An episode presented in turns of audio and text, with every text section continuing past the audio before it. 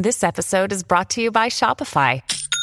Forget the frustration of picking commerce platforms when you switch your business to Shopify, the global commerce platform that supercharges your selling wherever you sell. With Shopify, you'll harness the same intuitive features, trusted apps, and powerful analytics used by the world's leading brands. Sign up today for your $1 per month trial period at shopify.com slash tech, all lowercase. That's shopify.com slash tech.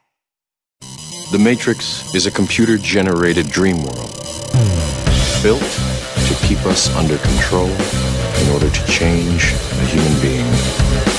You're listening to the Dustin Gold Standard on Paine.tv. Join the discussion at Paine.tv slash gold.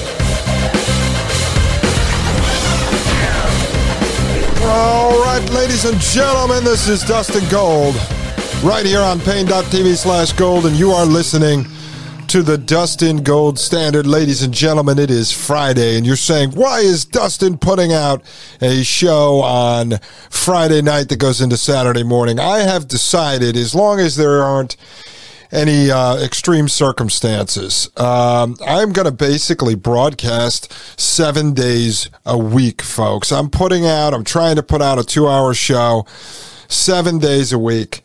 And the reason why I'm doing that is because I feel like there is just so much information that has been bottled up inside me over the years that I need to share it all with you. And the only way to be able to do this is to go seven days a week. Um, as a consumer of information, of content, of research, of journalism, of knowledge, I would listen to people like uh, Whitney Webb, uh, Jason Bermas, Patrick Wood, uh, Johnny Vedmore, uh, even Sam Tripoli's tinfoil hat and some of the other programs he has, but there just wasn't enough content for me. And so I would sit there and listen to one podcast a week from these folks or two if I was lucky, and it just wasn't enough. So I said, you know, somebody's got to just take this bull by the horns and run with this information.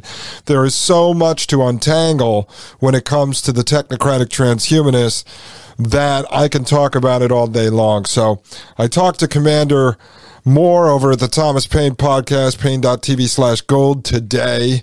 And uh, apparently everything's looking good. I appreciate you guys tuning in. As you may notice, we are releasing the shows now. The new show comes out at midnight and then it also re-airs at 8:15 p.m. the next day for those of you that missed it.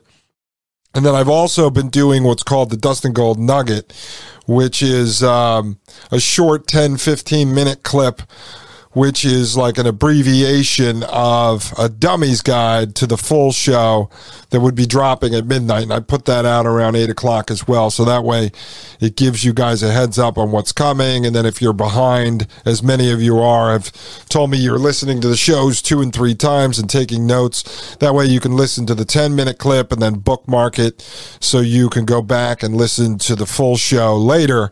So we've been putting that out there. I think Mike's been running those over at the Thomas Paine podcast as well. So everything's looking good. We're growing. You guys are obviously sharing the show with your family and friends, and I greatly appreciate that. Seriously, without you, I obviously would just be sitting here talking to a wall or talking to my computer screens and my light box that you can see in my glasses right now. So, it's going well, folks, and I appreciate you going over to Apple Podcasts or wherever you listen to the show, leaving a five star review and a comment. It does help us. And for all of you who've joined Paine.tv slash gold, uh, I could never thank you enough for that. That truly shows that you're on board with this podcast. If not, you're listening to it on the free side and you're dealing with the ads that are attached by the syndicator. And so that helps as well. And I do appreciate that. All right. So all is good. Talked to Commander Payne today. Everything fantastic. I talked to Maria Albanese, co host of Fridays and Thomas Paine podcast, a little bit about direction. She's kind of helping me shape some of the thoughts going on in my mind, some of the stories stories, the articles, the research that we're doing over here. I talked to a friend of mine who is going to start working on the outline for the book I had mentioned yesterday. And then I talked to another colleague about doing some copywriting, maybe to expand on some of the content we're covering here.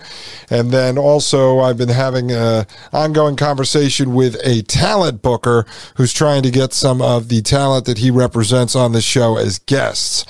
And that'll be quite interesting because from what I could see is they look like technologists. So maybe they could come on here and change my mind. Otherwise, uh, at least you guys will learn um, about some more technologies that are in development. So I'm open to that. I said I would be open to any guests. Uh, I can hold my own, and I think you'll at least be entertained by those conversations.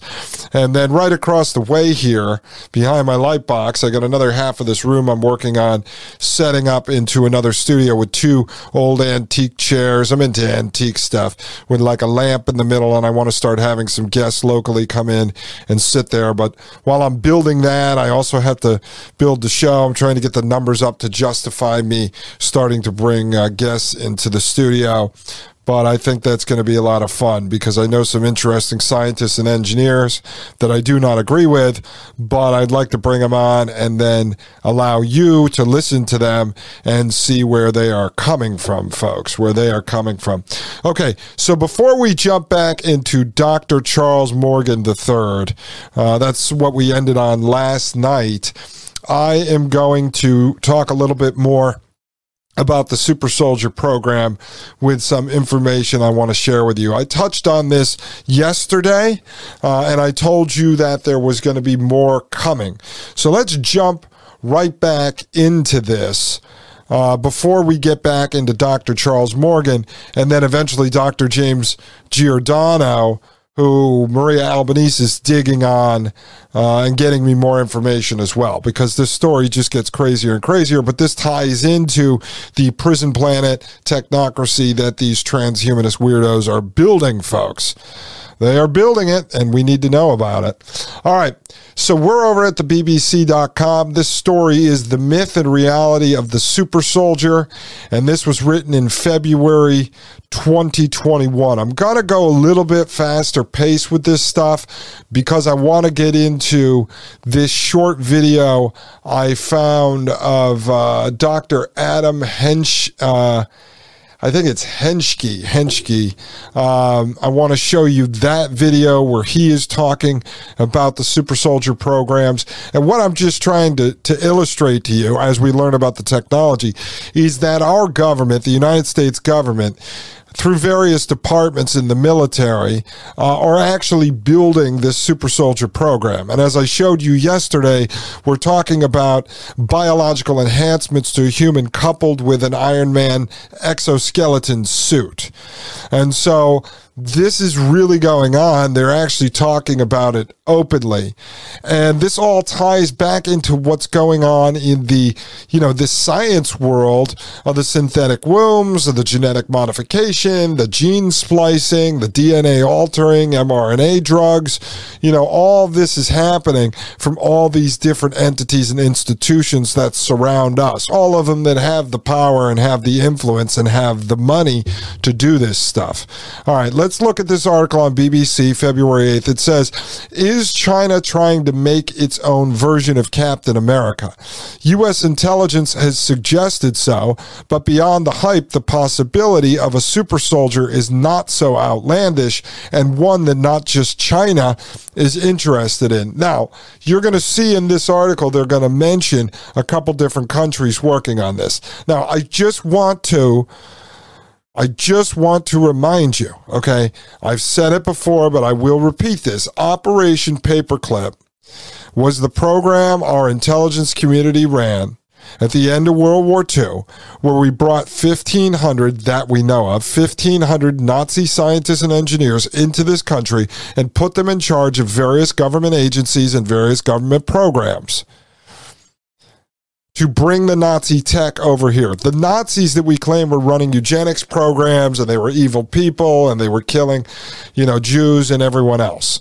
And so then we brought those guys here to run programs. Now we did that under the narrative that we were trying to beat the Russians to doing it because we feared they were going to do it. And then with the coming Cold War, the United States and the Russians in the Cold War, that we were going to be behind the eight ball because they were going to have access to all the Nazi scientists. Now, I think it was about a year later the Russians started doing it. So we actually beat them to the punch. So we did something that we claim is horrible to beat someone else to it that didn't actually do it first. And so the same thing is going to happen here. When you talk about artificial intelligence, what the narrative has been over the last few years is that China's building it. We need to beat them to the punch. So we have to do it first. Now, I would say when you look at the world, the axis of evil, take Russia, China, United States. All right. And there's others in that mix as well. I would say United Kingdom, Israel, a lot of these people that have power. And so they're all willing to play the boogeyman, and we're willing to play the boogeyman when the time is right to allow each respective country to advance certain policies within their own countries or within our country by playing this boogeyman WWE wrestling. The same way the Republicans and Democrats do it in Congress, the world leaders do it as well. So now we have the setup here that China is building this super soldier program. Okay, the article says with deep pockets and a desire to get an edge, the world's militaries have often driven technological innovation from the state of the art to the humble. Take duct tape, for instance. Yes, duct tape, folks. Sometimes you have to wrap it around your head because it feels like it's going to explode. Uh, it goes on to say it was the result of a suggestion, talking about duct tape, from an Illinois uh, ordnance factory worker who had sons serving in the Navy during World War II. Worried about soldiers under the fire fumbling with the flimsy paper tape, then used to seal ammunition boxes, Vesta Stout had a solution a waterproof cloth tape. She wasn't able to win the support of her supervisors, but was more successful when she wrote to President Roosevelt, who instructed war producers to turn her idea into reality. If military necessity can give us better sticky tape, what else might it do? Now, we saw the other day the example of the the gentleman that developed the self-sterilizing bags and then took that to DARPA and then DARPA used it, all right? And then the next thing you know, he's running a program building super soldiers. So some of these stories are myths, but they're nice, nice to believe in. Okay, it says here announcing a new initiative in 2014. Then President Barack Obama told journalists, basically, I'm here to announce that we're building Iron Man. And we saw that in the article yesterday where we're going to sp- expand on this. It says, there was laughter but Obama was serious. The U.S. military had already begun work on the project, a protective suit known as the Tactical Assault Light Operator Suit Talos. A video game like promotional video showed the wearer bursting in on an enemy cell, bullets ricocheting off the armor. Iron Man was not to be. Five years on, the initiative ended, but makers hope individual components of the suit will have applications elsewhere. So what we were told, and I found this, uh, this is true. I mean, we were at least told that this program uh, ended in and around uh, 2019, 2020. Okay. But they believe components of it are going to be used in other projects. So it goes on. I mean, if you're going to genetically fo- modify a human into um, Hulk, into the Incredible Hulk, you say, well, what, what do you need an exoskeleton suit for? But let's continue. It says exo- exoskeletons are just one of the promising technologies militaries are exploring to enhance their soldiers. Enhancement is nothing new. Since ancient times, troops have been bolstered by advancements in weapon- weaponry, kit, and training. But today, enhancement could mean much more than merely giving an individual soldier a better gun. It could mean altering the individual soldier. All right. Altering the individual soldier. That's where we're going to get into gene editing and such. In 2017, Russia's President Vladimir Putin warned that humanity could soon create something, quote, worse than a nuclear bomb, end quote. Quote, one may imagine that a man can create a man with some given characteristics, not only theoretically, but also practically. He can be a genius mathematician, a brilliant musician, or a soldier, a man who can fight without fear, compassion, regret, or pain. End quote. You see, now that's Putin saying this. I told you they'll create the axis of evil China, Russia, the United States, and will gladly play the boogeymen to each other. As you can see over the last six, seven years in this country, it is the left who is supposed to be afraid of Russia.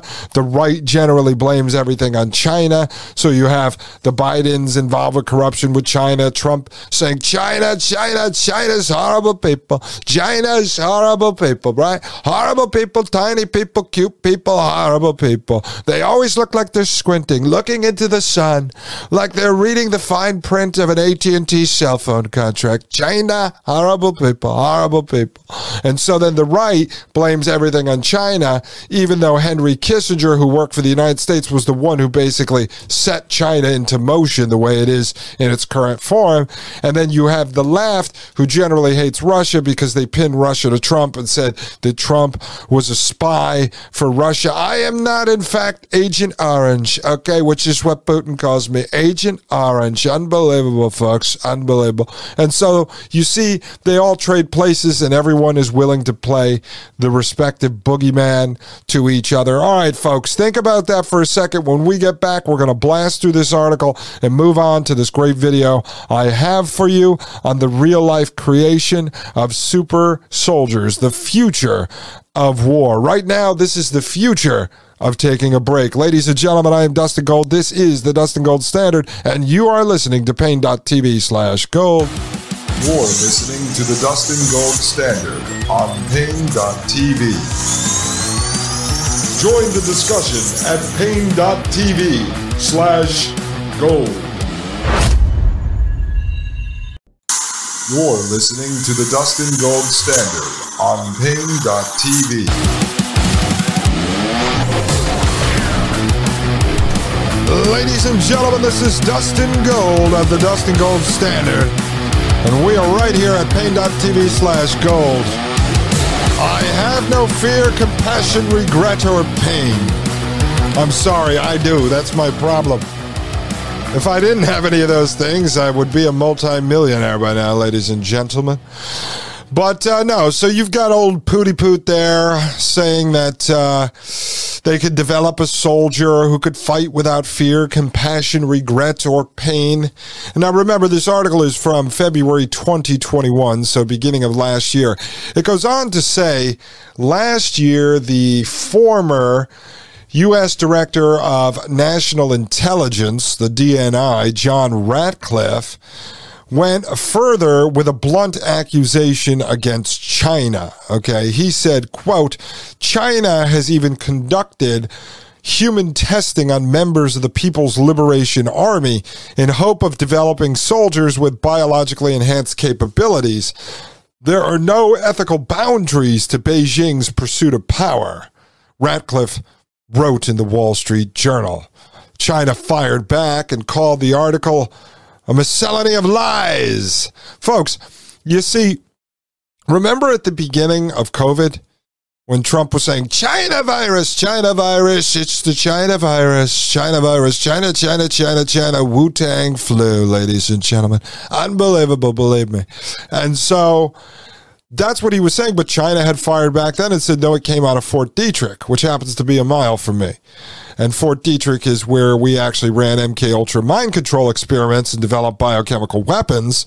Uh, and lots of lab leaks came out uh, Fort Detrick. And so we also found out later that we had Fort Detrick scientists over in the Wuhan lab and such. So again, they're willing to play the respective boogeymen to each other's country so they can put them on TV. And the Chinese people are afraid of America. And China says, we have to do this. And people say, okay. And then they put China on TV over here and tell you to be afraid. And then you get on board with whatever they tell you has to be done. It's all problem reaction solution, folks folks. And so you're seeing that in this article right here. So the United States, Russia, and China throwing barbs at each other.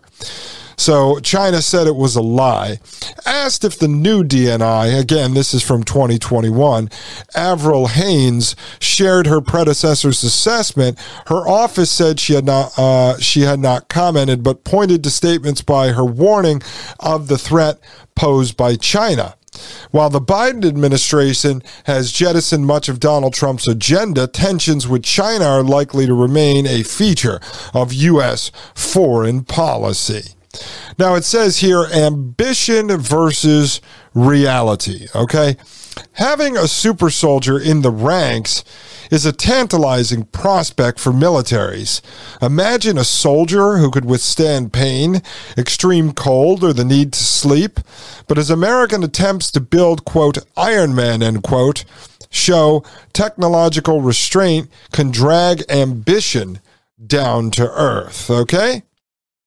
Goes on to say a 2019 paper from two U.S. academics said that China's military was, quote, actively exploring, end quote, such techniques as gene editing, exoskeletons, and human machine collaboration. The report was based primarily on comments from Chinese military strategists. Now, that was in 2019. I took a look at the paper. Eventually, we're going to circle back around to that, but not today, not on today's show. We have another paper we're going to show you instead.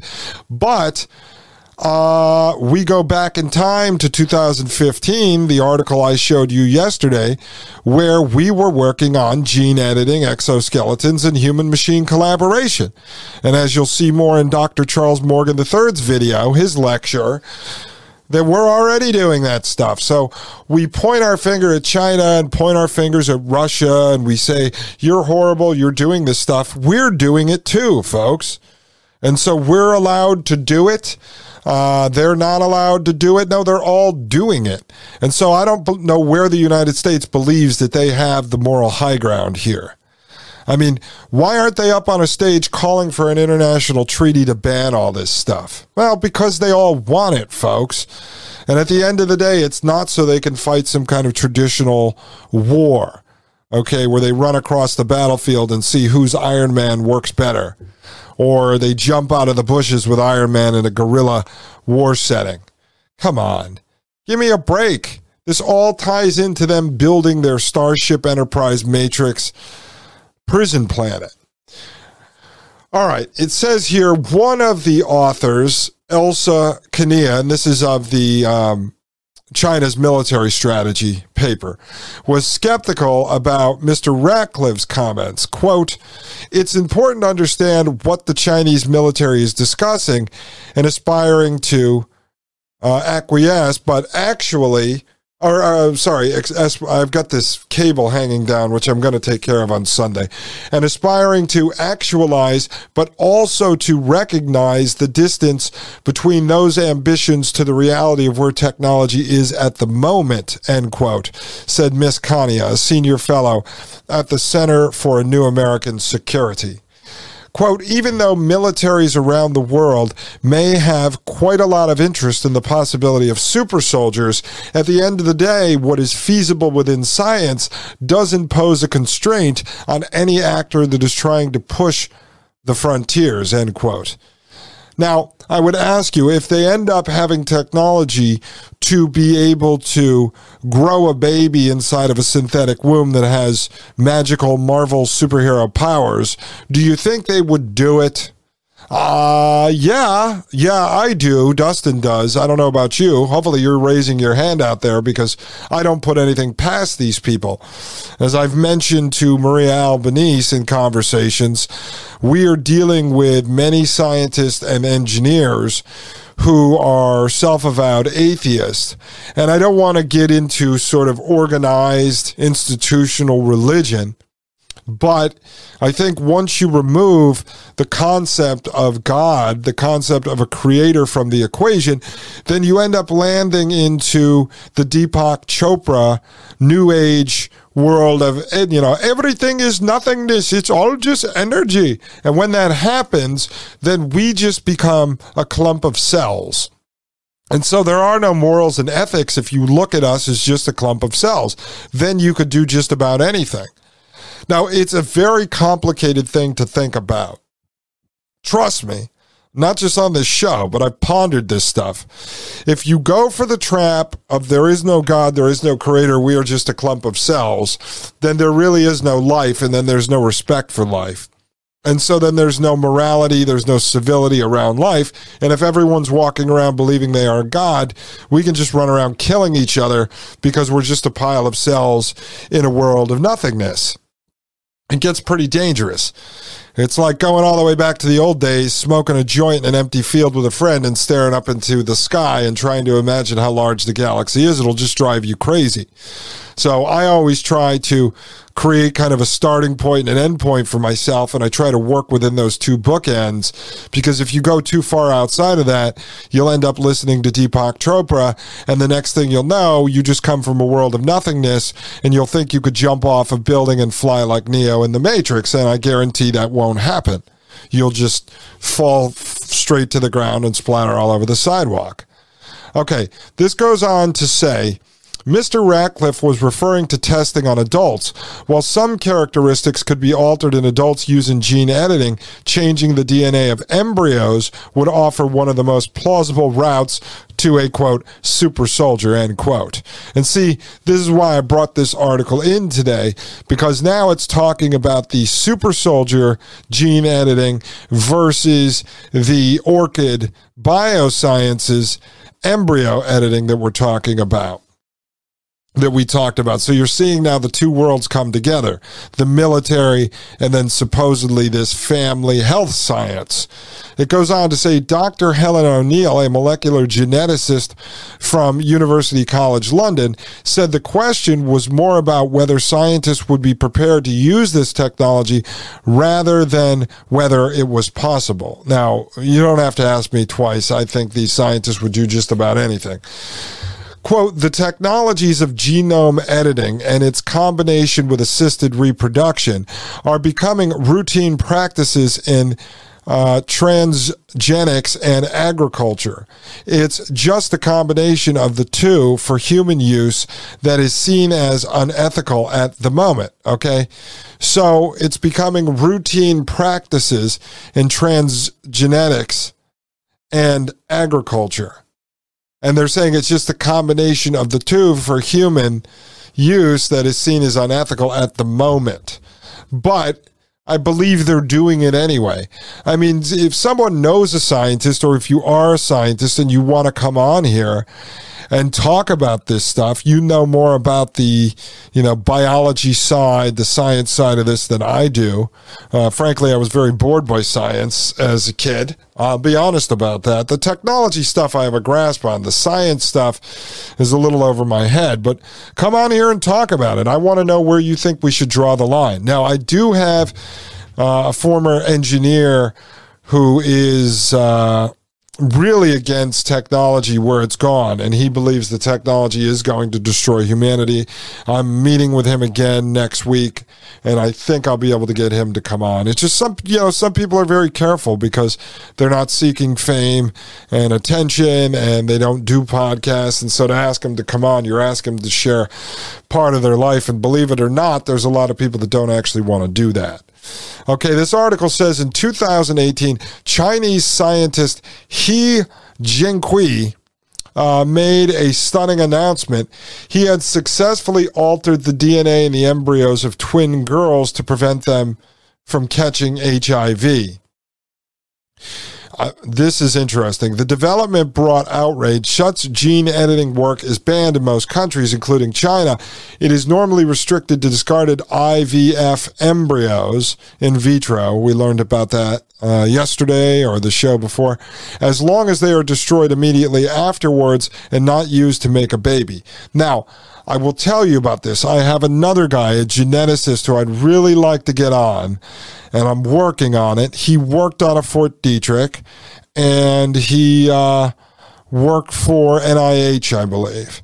And so he is very familiar with this technology. When I met him about a year and a half ago, he had told me that he had actually reviewed the papers, like the actual research done by this He Jiankui. And apparently, I believe it was either two or three babies that this guy manipulated who actually now do not have the normal DNA, and this geneticist would have to explain this, of a human.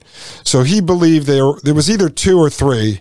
It might have been three when this guy was done. That there were three uh, beings born, each of which had a different DNA sequence, and each of the three were not human.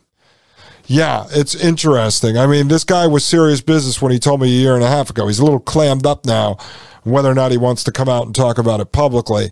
But I would love, love, love to have him on because I think you guys would be blown away. Ladies and gentlemen, I need to blow away and take a short break. When I come back, we'll finish up this article. We are almost done with it, but there's some more important stuff in here that you need to know about before we move on to the next piece. Ladies and gentlemen, I am Dustin Gold. You are listening to Paine.tv slash gold. Join us over there. It's a great community. And this, folks, this is the Dustin Gold Standard. You're listening to the Dustin Gold Standard on Paine.tv. Join the discussion at Paine.tv slash gold. You're listening to the Dustin Gold Standard on Paine.tv.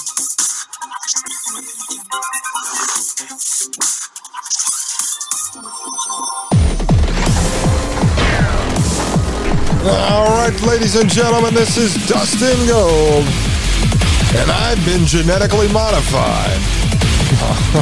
no, I have not. This is the Dustin Gold Standard, and you're listening to Paine.tv slash gold. All right, folks, let's pop right back into this. We've got a ways to go. We're talking about uh, Xi Jinping. So this scientist uh, defended his finding, but it landed him in jail for defying government bans. I believe he went to jail for three years. Maybe it'll say that here. Many of the interviewees for this article alluded to the Xi Jinping case as a key moment in bioethics. Scientists have reported that as well as protecting them from HIV, the treatment brought cognitive enhancements too. So that is what this geneticist was probably talking about uh, when he was so concerned about this. Now, I will say that this geneticist that I know told me that he's actually against this stuff. But I wasn't producing a show back then, so I didn't pry, you know, too deeply, but I'd like to know where we draw the line. Where the science community draws the line. And if there is an ethical you know, hold back on this now, when does it end? In a week from now, two weeks from now, it eventually will end. As you can see, we have societal norms, we have cultural traditions, and it only takes them about one generation to erase those. So if there's any ethical holdbacks, they will erase them soon, folks. It goes on to say uh, Xi Jinping made use of CRISPR technology, which you know all about now, folks, uh, to create the twins, a way of making specific and precise changes to the DNA contained in living cells. Some traits can be removed and others added. As we showed you, they use the Cas9 protein to cut the DNA and then replace it with other pieces of non damaged DNA. Now, remember the company I showed you, I was thinking about this last night.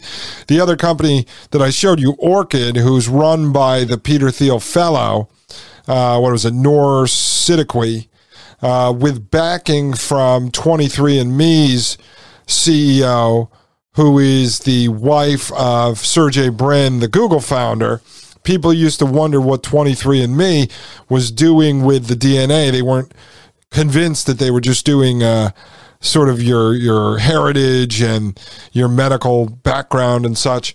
And so I wonder if some of the the DNA you sent them has been spliced, and maybe they're going to use that to implant into with the copy and paste technology of CRISPR into other humans. I don't know. Do you put anything past them, folks? I don't. Um, the article continues. It holds huge promise, potentially being able to treat or even cure inherited diseases. What could it do for the military? All right. It says uh, Christophe uh, Galichet, a senior research scientist at the Francis Crick Institute in London, calls CRISPR a quote revolution end quote. I don't know, a fourth industrial revolution, maybe at least part of it, folks. Come on, they don't let this stuff go to waste. This is the merger of the physical, biological, and digital. We are here, ladies and gentlemen. All right, it goes on to say, but uh, Galichet says there are limits. He compared it to using find and replace on text. You can easily swap precise phrases about, but what works at one point in the text might not make sense in another. We talked a little bit about this, but see, now that you have a grasp on it and understanding of the technology, we can read these types of articles without having to stop and explain each and every little piece of the article because we started off by understanding a little bit about CRISPR and gene editing and the synthetic babies and designer babies and all this other stuff. Okay. Quote, it's wrong to think that one gene will have one effect, he said.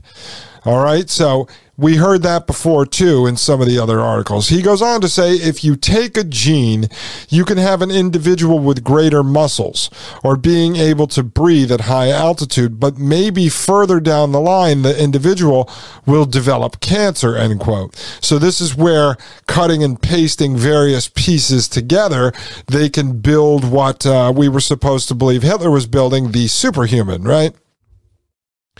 Or Captain America. It goes on to say it is also difficult to isolate some traits. Many genes are involved in height, for example, and any traits that are changed will be passed down generations. Some analysts see China's efforts as a direct response to the United States. A 2017 report in The Guardian said that a U.S. military agency was investing tens of millions in genetic extinction technology that could wipe out invasive species something UN experts warned could have military applications. First off, everything can have military applications. All right. If a military's job is to seek and destroy, anything can have military applications. All right. And now we see that the majority of this technology, if not all of it, is developed inside the military or inside another connected government institution or through a military contractor funded by the government through various military agencies and then they pass it off to people like Elon Musk, the real life Tony Stark, to normalize it, and then they pop them over at Joe Rogan, the propaganda show, to humanize it. Okay, so that's how that works, folks. So again, now China is developing it in response and retaliation to something the U.S. was developing, which is genetic extinction technology. What if you don't think the United States is building this? You're crazy, folks. Come on. Come on. Of course they're doing it. They manipulate the soil, the air, the water, the grass, everything. Everything is manipulated now in this prison planet. All right, it goes on to say China and the United States are not the only countries seeking an advantage. France's armed forces have been given approval to develop enhanced soldiers. They will prance around like girly men and eat french fries. No, that's not what it says. Uh, to develop enhanced soldiers with a report laying out ethical boundaries for the research. Defense Minister Florence Parly said, quote, we must face the facts. Not everyone shares our scruples, and we must be prepared for whatever the future holds, end quote. So, see, what happens is they play this game, like I said, where each country is willing to play the respective boogeyman to each other country. And so then it allows them to say to their people, we're building this technology because we have to get out ahead of France or Russia or China or the United States or what have you. And so the reason why they also need to do that, not like it matters if you or I or some, you know, dope in France or China is against their own government doing this. They have to do it because they need to get the scientists and the engineers, the last of them, that may have some semblance of morality or ethics in their bones, in their DNA, in their soul. And so if they say to them, listen, bud, and, and we'll eventually get into some of the stuff the CIA made some of our scientists do. Uh, let me make a note of that, actually. I have a whole series on that that I need to do. But if you look at that case, uh, whether it be in the private sector or the public sector. And they say to the geneticists, for instance, I know, we need to develop this technology that can uh, eat people's flesh off in one second. And he goes, I, I don't know if I want to do that. And they go, no, no, no, we're not developing it to do that. We're developing it because China's developing it. And then we want to develop an antidote to it. And so he goes, Oh my God, really? Okay, I'll build that for you. But then it's going to be used for nefarious purposes. So they have to be able to get their scientists and engineers that still have, you know, uh, principles and morals and values to get on board with building this Frankenstein technology for them. The same way you'd say to them, We're building this machine to save premature babies no, it's not going to be used to build super intelligent uh, super soldier killer robots. No, it's going to be used to save premature babies. Or this brain chip will not be used to hack the mind of humans. It's going to be used to cure people with paralysis. You know, your cousin with paralysis who got in the car accident, we want to cure him. And then the scientist says, oh, okay, I'll do that. The same way you would manipulate people in the military or you manipulate people in law enforcement. You make them believe that what they're doing is uh, it's okay, even though it might not be ethical, because in the end, it's saving everyone else. It's for the greater good.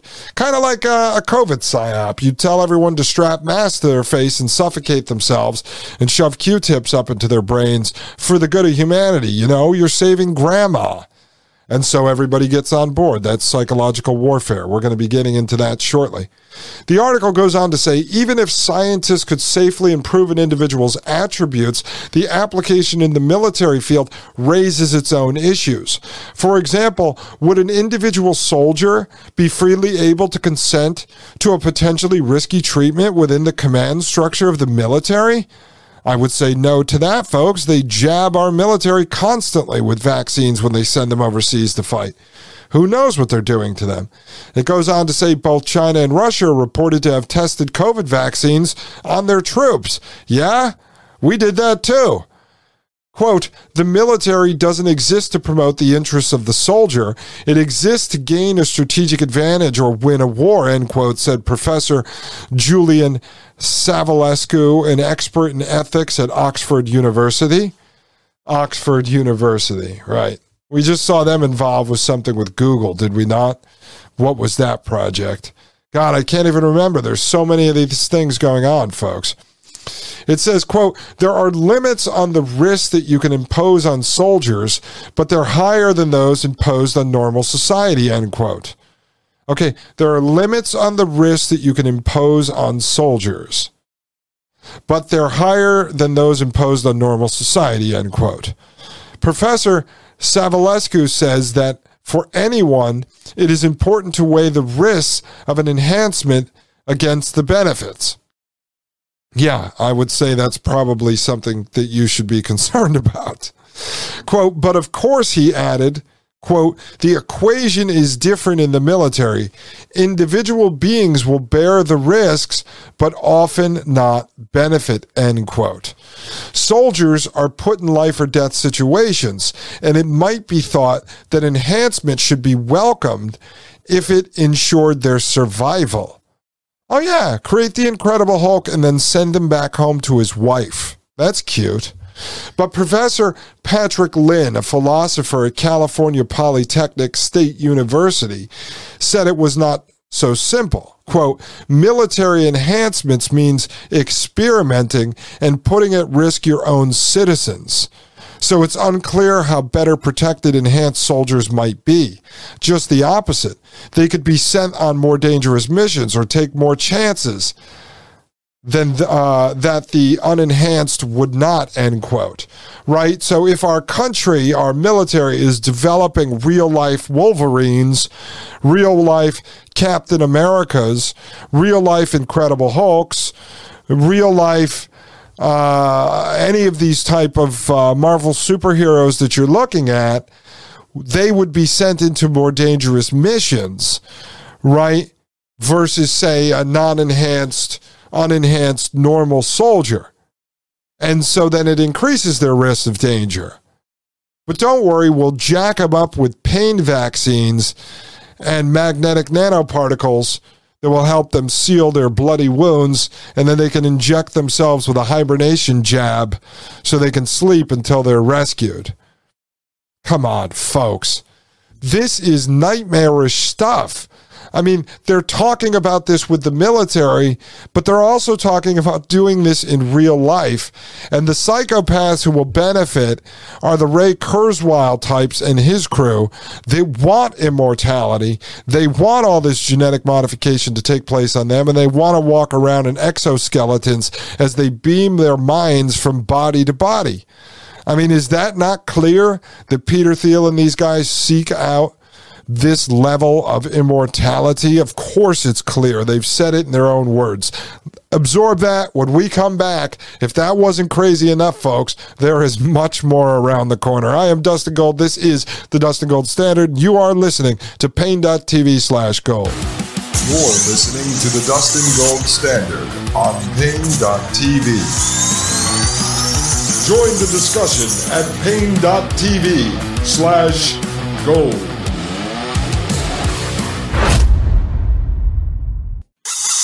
You're listening to the Dustin Gold Standard on Paine.tv.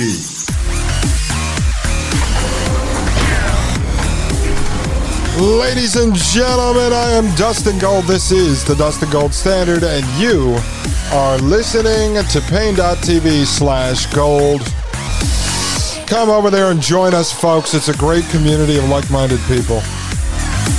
I'm going to ask uh, Mike Moore if I can start doing some polls on there because I am in the process of trying to find out if you guys want me to start doing some live stream discussions that you can join into. And, and I just don't want to jump into that type of stuff unless I know it's something you're going to appreciate and you're going to get involved with. You know, I kind of I want to add an engaging element to the show. I come from the live streaming video world. That's mainly what my production background was in. And so you get uh, to hear from the people right away in text chat, or you can do live calling. And so you get feedback. And sometimes I feel like I'm in a little bubble here. I'm in a synthetic womb, and I get no feedback from the outside world. I see the numbers are growing. I see people are sharing the podcast. I see you're listening but I don't really hear your voice, and I want to hear your voice. I want to get to know you. I want to understand uh, what I am doing right and wrong over here. I want to understand if you're understanding this content. Many of you write me and say this is like an educational course on the technocracy, which is fantastic.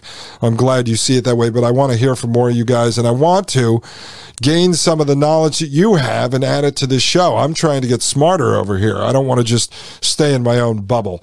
But anyway, let's finish up this article, then I'll jump over to the video. It says uh, Captain America may not yet be around the corner, but there is always the possibility of a surprise development. Quote, it is difficult to exercise any ethical control or democratic control over how things evolve in the military because by nature, the military involves secrecy and privacy to protect the national interest, end quote, said Professor Savulescu. And that's correct, folks. Everything you've seen over the last, just take modern history, the last six, seven years, all through the Trump era. Everything is protected by national security this, national security that. Legal Man talks about this on his podcast, The Quash. National security, national security, national security. Everything is hidden. If you listen to Mike Moore, the Thomas Paine podcast, he talks about it as well. So imagine the Frankenstein technologies that are being built in the military that they don't tell us about. I say it's crazy enough the things they do tell us about when they let Elon Musk and company roll them out publicly and normalize and humanize these things. But imagine all the things we don't know about. Quote, so it's a tough ethical one. It's hard enough these days in science or medicine where things are reasonably open, end quote. And that's the uh, professor. It goes on to say, as for what could or should be done to regulate the field, Professor Lin said, quote, a key challenge is that nearly all of this is dual use research. For instance, exoskeleton research was first aimed at helping or curing people of medical conditions, such as to help paralyzed patients walk again, end quote. And have I not brought that up to you time and time again? I'm not saying that to brag about this, but it's quite obvious, folks. They always utilize the human emotion, tug at your heartstrings to get you or the scientists they need to develop this on board. So we're going to develop an Iron Man suit to help people with paralysis walk again. But when you understand how devious, how evil, how nefarious these people are, then there's no way that you can ever believe that that is what their intention is. I don't believe that they're building a synthetic womb to save 1 million premature babies a year. And the reason why I don't believe that is because one, they already start to talk about growing babies in the wombs later. And number two, these are the same people who openly promote abortion, not on board with uh, women's choice, women's right to choose. We can debate all this stuff. This is political topics I don't really want to debate. But what I'm saying is they're not just on board with a woman's right to choose. Many of these people come out and openly promote abortion, like they want people to have abortions. So then you have to believe those same people want to save premature babies that they would like to have killed. Come on. You just can't buy into this, folks. There's no way that you can believe that these technocratic transhumanist weirdos that have power, they have influence, they have wealth, they have control, are doing this to help the weakest parts of humanity. In the end, their eugenics are going to weed out all these people. They're already talking about genetic splicing and killing all these embryos and finding the right one to inject into you through in vitro, the one that has the least chance of carrying your diseases, because they believe they're gods and they can weed out disease and create these superhumans. And then how do we know the DNA that they're going to be fusing in and splicing with CRISPR isn't the DNA of Jeffrey Epstein or isn't the DNA of Elon Musk or isn't the DNA of the Queen of England? Who the hell knows what DNA they're fusing into your body to build some supreme race? It goes on to say, quote, but this therapeutic use can be easily weaponized, talking about building an exoskeleton for somebody with paralysis. But this therapeutic use can easily be weaponized. And it's not obvious how to prevent that from happening, which means it's not obvious how to regulate it without overly broad regulation that also frustrates therapeutic research, end quote. No, the therapeutic research is the slippery slope. But I told you, there are no unintended consequences. There are only intended consequences. The people funding the research into the therapeutic use or into saving lives or into putting brain chips in heads to cure people with dementia, they know what the intended consequences are. They're building it to create their superhuman cyborgs. I mean, come, it's it's obvious. It's obvious. I have to learn to stop harping on that because it's so obvious at this point. I don't want to keep saying it every time I read a sentence. All right, it goes on to say, according to Dr. O'Neill, China has already forged ahead in genetic research, and other countries have put themselves at a disadvantage. Quote, I think we've wasted time in ethical arguments rather than focusing on the reality of the here and the now, end quote, she said. See? Here's one that's ready to just go ahead and do it. Let's grow babies in synthetic wombs. And why don't we grow them and engineer them to have exoskeletons on them? Why are we talking about these ethical arguments? Oh, it's over. The debate is over. Let's just do whatever we want. Let's just take some babies and start injecting them with everything we can. Let's splice their genes. Let's fuse them in with a Wolverine because 500 years from now, somebody might do it. And, you know, we have to beat them to the punch. That's the argument here.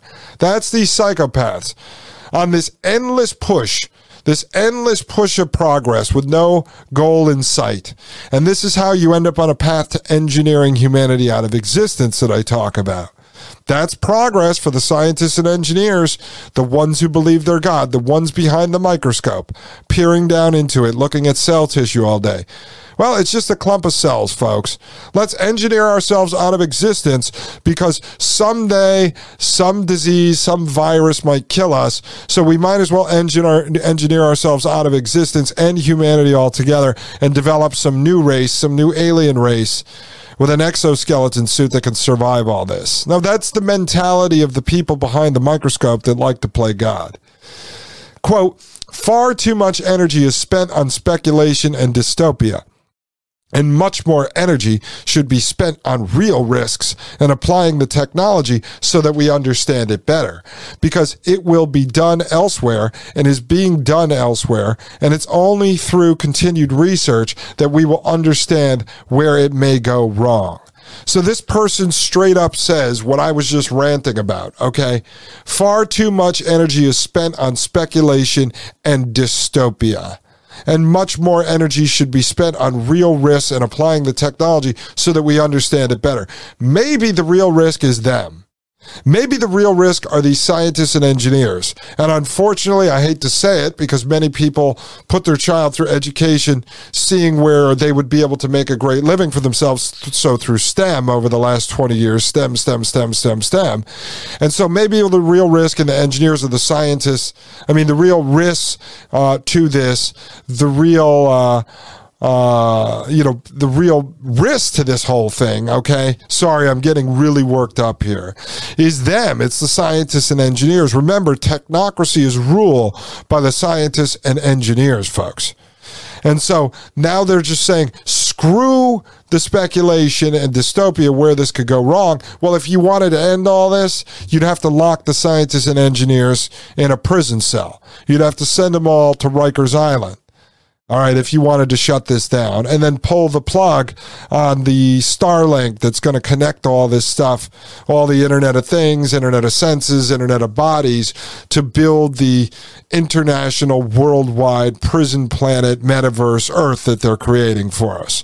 It's all connected. All these people are working on creating a non natural life, control, prison planet you see what they're doing? Everything is about hacking, hijacking, and pirating. I've said that to you.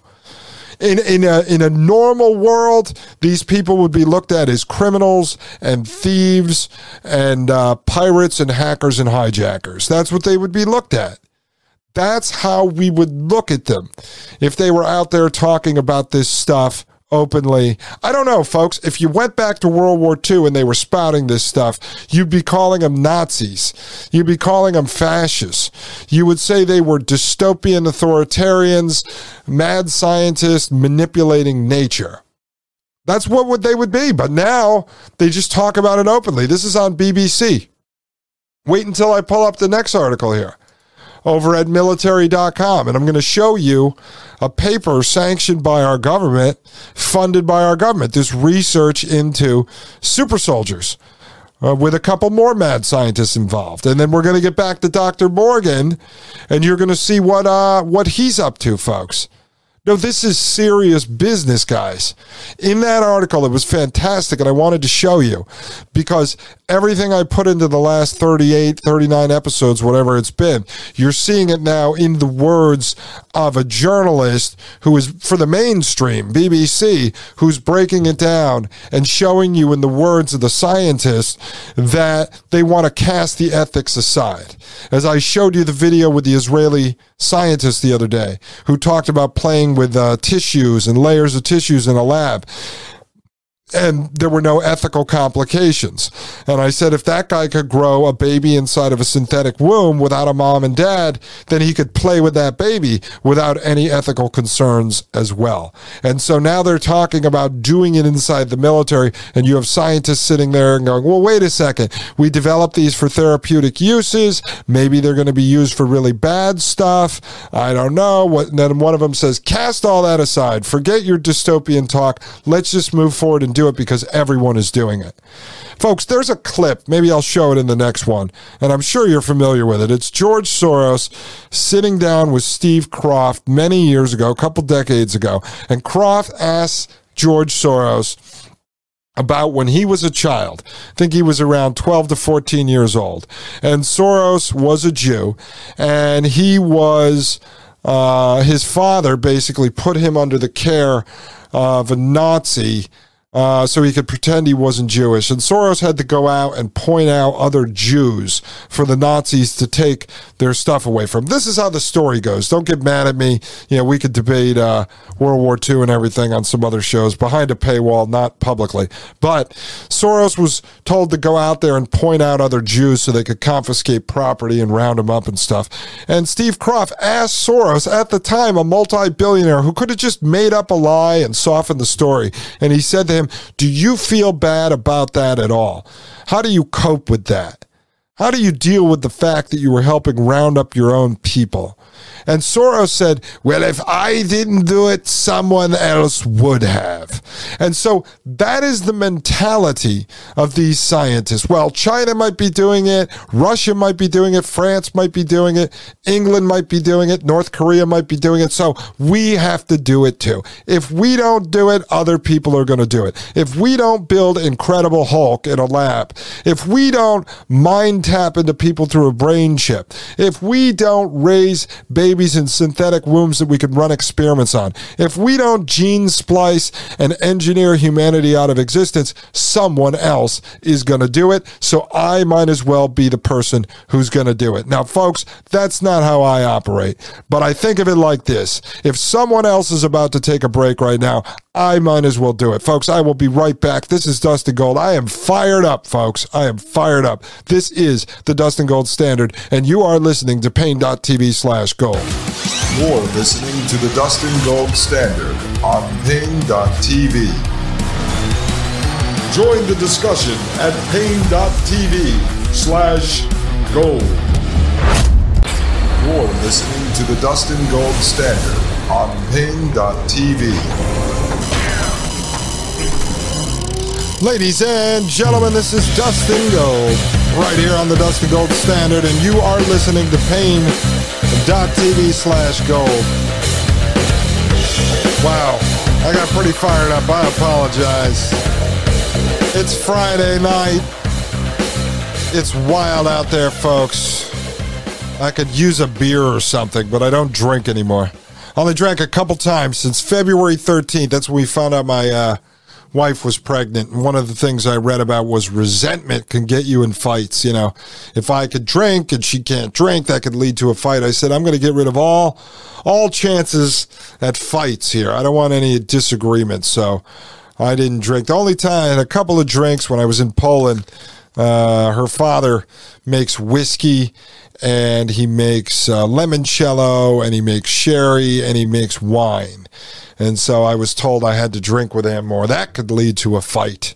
So I did that there, but I don't drink anymore, folks. So as much as I want to have a beer or a glass of wine, I, I don't even do it. I don't do it. Thank God, because you can't launch a podcast if you're uh, if you're throwing back the sauce, folks. It just doesn't uh, doesn't work. You got to be on your game at all times. All right.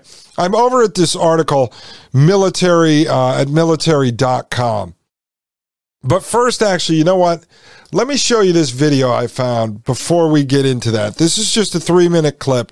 And this guy we are looking at here, let me just pull this up if I can find it here. Okay. So the gentleman you're about to hear from This is over at researchprofiles.anu.edu.au. It's the Australian National University. And this is Dr. Adam uh, Henschke, Senior Lecturer in National Security, National Security College, Coral Bell School of Asia, uh, Asia Pacific Affairs. And just quickly, uh, his current research grants include Australian Department of Defense Strategic Policy Grants, program confronting foreign interference and cyber war challenges, ARC Discovery Grant, Intelligence and National Security Ethics. Uh, efficacy and accountability, and ANU Grand Challenge Our Health in Our Hands. And so I, I, don't need to go into depth with this guy, but he's the real deal.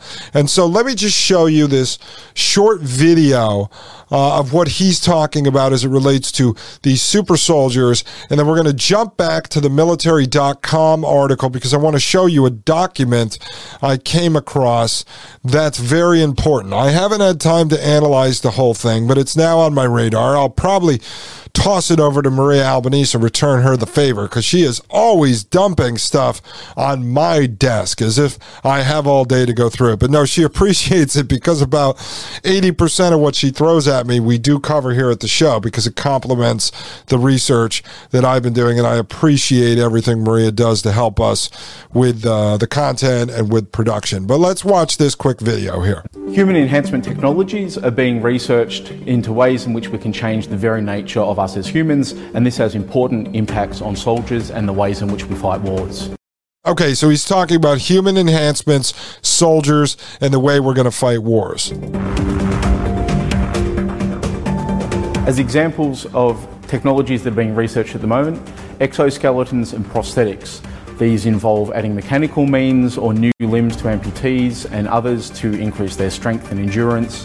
Okay, so he's talking about exoskeletons and prosthetics, actually adding prosthetic limbs to amputees to make them stronger. So, is it to cure them and allow them to hug their child, as we saw uh, in the video yesterday, or is it going to be to basically turn them into Terminators? All right, that's a question we have now. And endurance, such as the Tactical Assault Light Operator suit. So he's talking about the Talos suit. You know all about that because we've covered it now for a couple of days. We have cognitive enhancements. These involve pharmaceuticals, brain stimulation, electronic brain stimulation, and other means.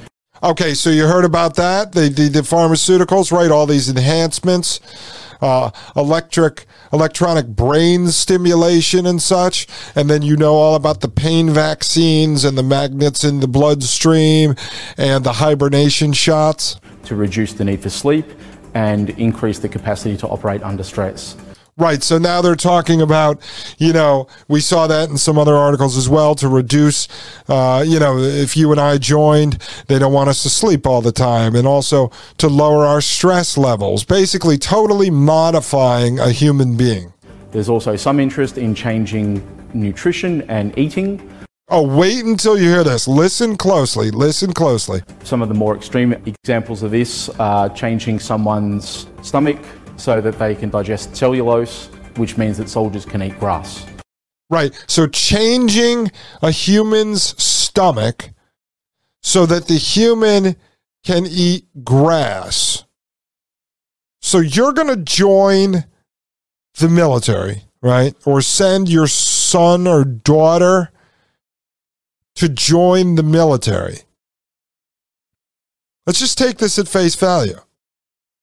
And they're going to say, hey, do you mind if we cut out your stomach and replace it with another stomach of a cow so that you can digest grass and cellulose? And then we're going to jack you up with shots so that you don't feel pain, you don't have any stress, we're going to jab you with magnetic particles that run through your bloodstream so that you can use a magnet to patch the gunshot to your chest. And then we're going to have other drugs running through your system that allows you to hibernate for 30 days. And then we want to put a brain interface in your head that allows you to interact with and communicate directly with other soldiers using your brain power. Meanwhile, we'd like to cut off one of your arms so we can give you a superhuman Terminator arm. And then the rest of your body will be equipped with a, an exoskeleton Iron Man suit that, uh, don't worry, don't worry, it conforms to you personally. You're going to send your son or daughter into this Frankenstein army? Folks, you ask yourself why they're sending in the uh, transgender gender benders now. Oh, this is that the, they are the gateway into transhumanism. Don't ever forget that. Swapping genders and such. The whole idea is to dehumanize humans to the point where you're willing to accept the merger of yourself with machine. That is the whole point. Come on, guys. Seriously, like you're going to send your kid or grandkid into this military. That is patriotism. Listen, son, you're not patriotic unless you let the military doctors cut out your stomach and replace it with a cow's stomach so you can digest grass. That's how you're going to stand up and defend your Constitution from enemies, foreign and domestic. Outrageous. Outrageous, folks. It's not you, okay? Don't ever look in the mirror and blame yourself for being completely disgusted with your government and at this point with your country. It's them. They changed, not us. They are the monsters. If you still operate under some form of ethics and morality, you are a true, true human, a human with real compassion. These people are psychos, psychopaths, literally running the uh, U.S. military island of Dr. Moreau. Let's continue. In terms of enhancement and ethics, there's been a lot of ethical interest in enhancement for a while. Uh, some of the, the general concerns that people have around enhancement are changing our very nature as humans. Oh, yeah, that would be an ethical concern. Changing the very nature of humans. Yeah, I would say that's an ethical concern on my part, at least. If we enhance ourselves such that we're no longer the same as we are now, are we still human? This has yeah, are we still human? I don't know. If you GNA splice me with a cow, I'm not sure I'm a human anymore. No, I would say no. An important potential impact in terms of warfare and military practice, because if our enemies see us as no longer human, then they might be treating us quite differently. For instance, if you see someone in an exoskeleton coming to attack you, you might not think of them as human and you might not afford them the, the normal concern that one gives to a, a soldier in, in war. Oh, okay, okay, okay, okay. I have to pause that. So, do you see what this guy who studies this and lectures on this talks about? One of the major concerns is if you genetically modify a human into the Incredible Hulk and then strap him up with an Iron Man suit, so he is now not even a human, he's an alien in an exoskeleton coming at you, let's say you're a human, and let's say you're able to uh, defeat him, take him down, you're able to subdue him and uh, and handcuff him somehow. I don't know with a with a hundred foot parachute cord or something. This guy's concern, he's saying, in the industry is whether or not that person is going to be afforded the same rights as a human. How about the concern that you're doing this in the first place? What about the concern that you're going to send alien mutants in exoskeleton suits to go kill other humans? How about that's the freaking concern? The concern is will that person who volunteered to be in the military, who's now genetically modified, walking around in an Iron Man costume with the superpowers of Wolverine, if he gets captured, is he going to be afforded the same rights as a human? What about the humans that you're killing with the Wolverine that you created in the laboratory at DARPA or at the CIA or over at NASA or at Fort Detrick? How about that one? What about the concerns for those people? This is unbelievable. Seriously, absorb this because that's what these psychos are thinking about. And that and that's not even what they're concerned about. That's so they can say to you, "Listen, Billy. Listen, Grace. Chill out out there in the audience. Calm down, calm down. We're going to turn your son into Captain America. But if he's captured, you don't have to worry about them not treating him like a human, even though he's not a human. So sign your kid up right here. We'll get him in here. We'll send him off to boot camp. And then don't worry, he's got a stellar career in the Army. We're going to turn him into Wolverine. Yeah, we're going to implant some metal claws inside of his hands. Don't worry about it. Don't worry about it. If he's captured, they're going to treat him like a human because we're going to have an international treaty called Mutants Are People Too.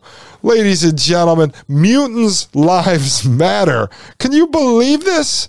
I mean, could you believe that we are here in this moment? That I'm actually talking about this with an audience? I don't believe it, folks. I don't believe this stuff is even real. I mean, I believe it's real, but I can't believe I'm here. I'm stuck in the matrix. I think they're just running crazy programs on me.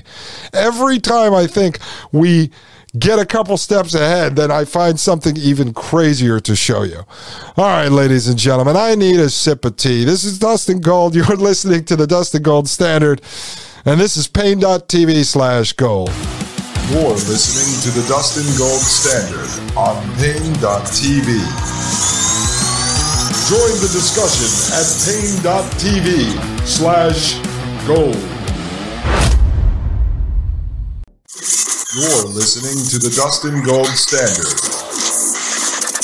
on Paine.tv. Ladies and gentlemen, this is Dustin Gold with the Dustin Gold Standard. You are listening to paine.tv slash gold, ladies and gentlemen, slash gold. If you're going to join, visit paine.tv slash gold. All right, all right, all right, all right. Where are we at, folks? Seriously, I feel like I'm in a nightmare over here sometimes. So we're listening to Dr. Adam Henschke over here from the Australian National University of Hell. All right, let's continue with this, folks. Let's continue and see what else, what other nuggets we could pick up from this gentleman here. for them the, the normal concern that one gives to a, a soldier in, in war. Another set of concerns come from informed consent, where we worry about whether the subject of, a, of research or the receiver of enhancement can effectively give consent to this. Well, well, I don't know. I don't know about that, folks. He's asking now. His other concern is whether the receiver of the enhancements, the one that they will inject with the Incredible Hulk juice, the one whose DNA will be spliced, the one who will be genetically modified, the one who will be turned into Wolverine, um, is he going to get informed consent on this? I don't know. In the military, don't they effectively own you? I mean, they could force you to get vaccines if you don't stay in. So, how does this work? How does this work? Let's see if he has any answers for us. This is particularly interesting or relevant in the military context because militaries have hierarchical command structures and soldiers are told to follow commands quite often uh, without the need to question those commands. Okay, so there you go. He admits exactly what we're saying here. So, in the military, I don't know. Can you say, no, I don't want to be shot up with the Marvel juice? I don't want the Marvel superhero juice? I don't know if you're allowed to do that. If they say, listen, we want to give you the DNA of God and turn you into Thor, and we're going to strap a uh, hammer, you know, to your hand, it'll be glued and fused in there so that you don't drop it. We don't want you to drop it because you are a weakling. Um, are you allowed to say no to this? I don't know. I mean, let's take it as like a worldwide scenario outside of a military setting. Uh, let, well, let's just look at the United States. Let's say, let's say the citizens were told that a um, that there was an outbreak of something. I don't know, like COVID, maybe. Let's just take COVID for instance, and then they started scaring everyone into lining up in the parking lots of the local school that was closed down because of COVID land, the high school theater production, and then they got people to shove, you know, 18 inch Q-tips up into their brain and tickle it. And then eventually they rolled out, uh, you know, just doing this all out out in the public, right? Uh, and then, then they rolled out a, a jab and they told everyone to go get that. And some companies forced it and told people they'd lose their jobs. The government forced it on their employees and contractors. And so all these people just went and got it. Let's say there was some kind of genetic modification enhancement inside of that jab. Um, you know, it's just in a normal setting, not a military. Se- oh, wait a second, I forgot. This was all rolled out via Operation Warp Speed by President Trump that was run by the military. Oh, so I guess it was kind of a military operation, but everyone did get informed consent, right? They read you all the ingredients that were inside the jab, at least the ingredients that are printed on the label that you're supposed to know about. But then again, how do we know what's really inside the jab? I don't know. I would have to trust our government, the very government that continually lies to us, the very government invested in most of Silicon Valley, if not all of it the very government that funds people like Peter Thiel, the very government that funds people like Ray Kurzweil, the very government that funds people like Elon Musk, Jeff Bezos, Sergey Brin, and the rest of the gang, that government I'm supposed to believe. And so the pharmacist or the volunteer worker or the nurse or the doctor who reads me my informed consent, if I ask for it, in most cases, the majority of people I know don't even know what informed consent is. They just pulled up in front of a school and got jabbed in the arm without asking any questions. How do you know it was in there? And when people tell me my doctor said it was safe, I said, Really? Did your doctor take the vial before he put it in your arm and dump it under his super microscope and look at what's inside that that uh that vial of liquid? No, I don't think so. Nor do I think he has the skills to actually do that, nor do I think he would know what he's looking for. So I don't know. Did something like this happen on a mass scale? Maybe it was a military operation. It turned out later that the government and the companies couldn't force people to do it, but it was too late because everyone that was going to cave and take it already did. And now what are people going to do about it? Because it falls under the vaccine makers and you can't really sue them because under President Ronald Reagan, we created the vaccine companies' uh, legal um, protection for this thing. You can't really sue them if anything goes wrong, nor would you ever know anything's going to go wrong because there's no doctor in the world that's going to tell you that the cancer you now have, or the heart problems you now have, or the rash you now have, or the stroke that you had was caused by the vaccine. Nobody's going to dare do that since all of them are out there pimping and selling the vaccine.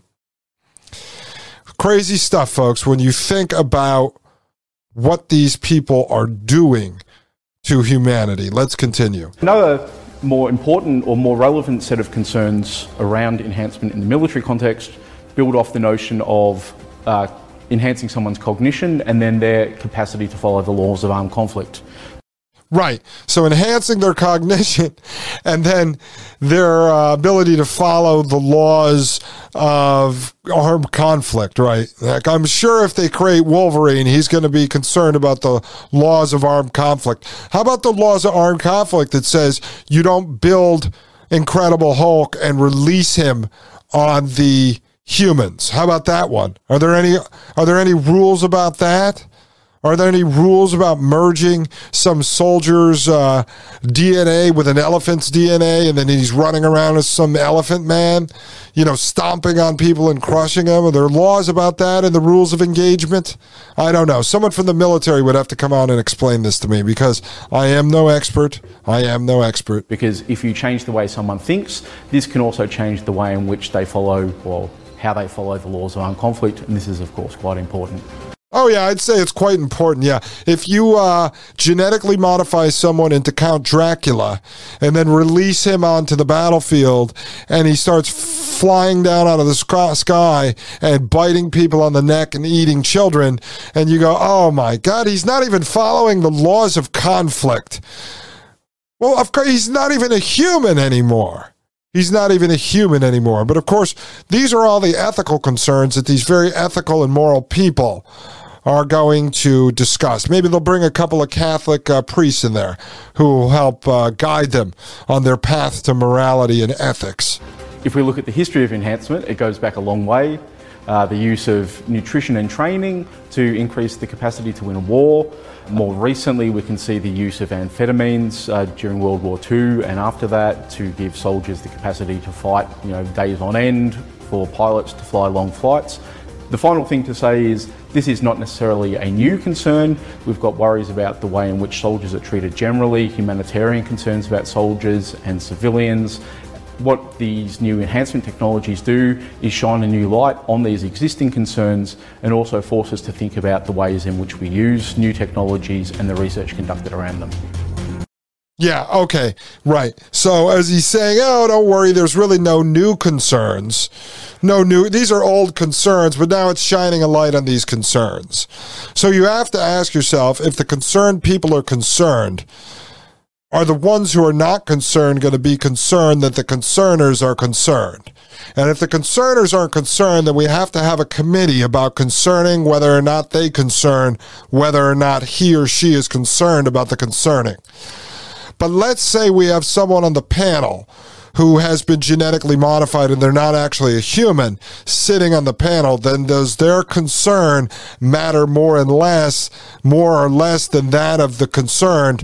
Because the unconcerned might be concerned with the genetically modified human who doesn't have any concern for the concern. And if the scientist is genetically modified and he does not have any fear or ethics or morals or remorse, as Vladimir Putin sort of put it, then is that person going to be concerned about injecting someone with a needle that genetically modifies them? All I know, folks, is that I'm concerned. You should be concerned that these people are even talking about whether or not they are or are not concerned. Do you get that? Was that a little bit confusing? I know it was for me. I know it was for me. And that's why I'm actually quite concerned. Because the fact that you and I are even talking about this, people with no power whatsoever, is quite concerning, if you know what I mean. Crazy stuff, folks. I've told you I had some wild stuff for you. So now just think about them replacing your stomach with one that can eat grass. Maybe we're all going to get that technology. That's probably what it's for. They're probably building us stomachs that, uh, uh, stomach of a toad they're going to give us that can handle eating crickets all day. Welcome to the fourth industrial revolution, folks. It is quite fun. All right, we're over at military.com. Let me get that guy out of my head because I'm going to be having a nightmare tonight about having my stomach replaced with a cow's stomach so I can eat grass all day.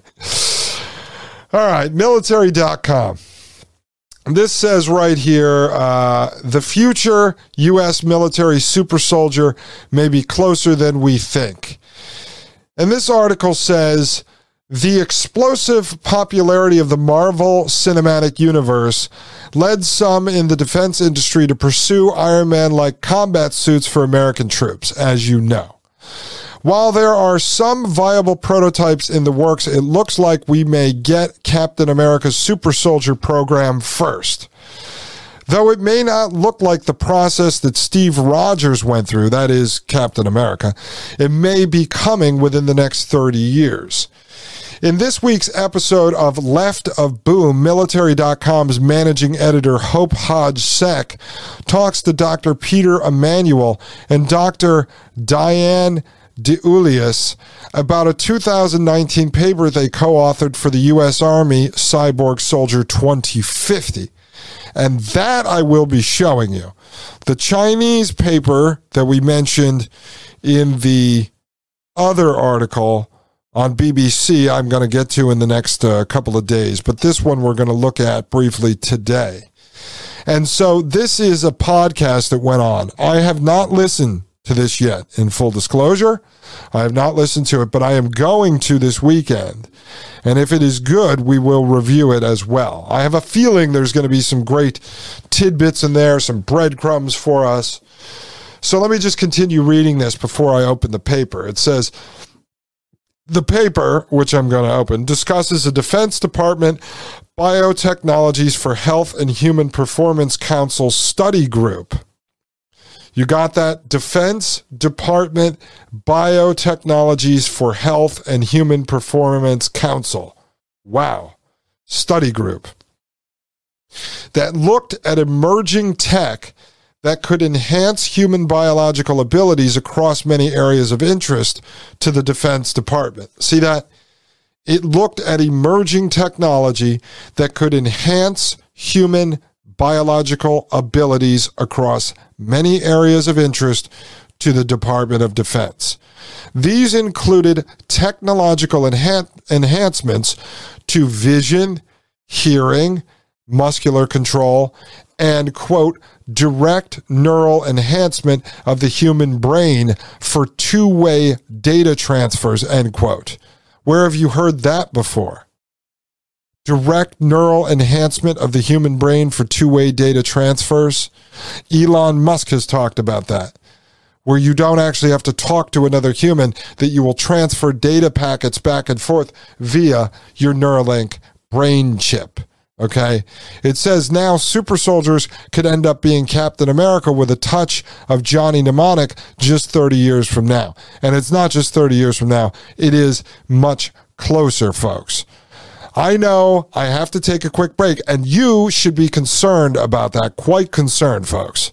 I know I'll be concerned that I have to leave you for a moment, but maybe while we're on break, I can pass some data back and forth to you via our brain interface installed by the United States military. Ladies and gentlemen, I will be right back. This is Dustin Gold. This is a wild ride here at the Dustin Gold Standard. You're listening to Paine.tv slash gold.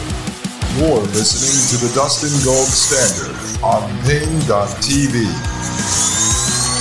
Join the discussion at Paine.tv slash gold. You're listening to the Dustin Gold Standard on Paine.tv.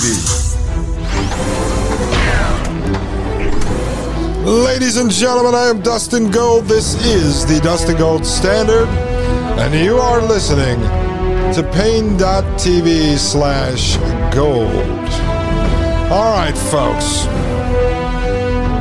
Where are we now? Let's go back to this military.com article. I'm just going to read you some more information about this podcast that occurred before we jump over to the paper. It says here, quote, technology is accelerating and we are entering the fourth industrial revolution the biological revolution, end quote, Emanuel said. Okay, you just heard it right there. Technology is accelerating, and we are entering the fourth industrial revolution, the biological revolution. As I told you, the fourth industrial revolution is the merger of the physical, biological, and digital. Okay? Now, let me just go back because I want to reread something to you so you understand what is happening here. It says in this week's episode of the show is called Left of Boom. Military.com's managing editor Hope Hodge Seck talks to Dr. Peter Emanuel and Dr. Diane DiEuliis about a 2019 paper they co authored for the U.S. Army, Cyborg Soldier 2050. So this Dr. Peter Emanuel is employed by the U.S. Army to write this paper because they co-authored it, Emanuel and DiEuliis, for the U.S. Army. It goes on to say the paper discusses a Defense Department Biotechnologies for Health and Human Performance Council study group that looked at emerging tech that could enhance human biological abilities across many areas of interest to the Defense Department. So, this Dr. Peter Emanuel is hired by the DoD, the Department of Defense, to write a paper for the U.S. Army Cyborg Soldier 2050. Okay. And then Emanuel on the podcast says, technology is accelerating and we are entering the fourth industrial revolution, the biological revolution. He goes on to say, to some extent, we've already seen the integration of man and machine over many years in the use of pacemakers. Again, that's to tug at your heartstrings. To some extent, we've already uh, we're already seeing mankind become more intimate with technology. Now, let me just break that down for you quickly before I explode. Okay, so you have Dr. Emanuel hired by the U.S. Army by the Department of Defense to write this paper to examine all of these topics, right, on the fusion of man and machine. And he's being very forthcoming here. So he's promoting the tenets of the World Economic Forum of Klaus Schwab's 2016 book, The Fourth Industrial Revolution, while he's working on behalf of the U.S. Army. And then he says, We are already like cyborgs, basically, the merger of man and machine, like pacemakers. We're already seeing mankind become more intimate with technology. Those are the words of Elon Musk. And Musk takes those words from Ray Kurzweil and from Dennis Bushnell, the chief uh, engineer at Google and the chief scientist at NASA, respectively. And so now you have this guy working for the U.S. Army and the Department of Defense doing a paper on super soldiers for them, the Cyborg Super Soldier 2050. Okay. And promoting the tenets of the fourth industrial revolution. All right, you see how it's all connecting? Now you understand nothing I talk about is really a tangent. There's just so many pieces of this. I can go in 50 different directions at one time. This is why I told you I'm trying to touch on all these subjects for you to show you how complete the circle is, how far ahead the technocratic transhumanists are. So now they have this guy. I'm, it's safe for me to call him a transhumanist. This guy, Dr. Peter Emanuel, who's now working for the DoD and the Army to do studies for them on human merger with machine and how the military can utilize it. It goes on to say senior leadership at the Pentagon hates surprises, Emanuel noted, but they know that man and machine will be coming together.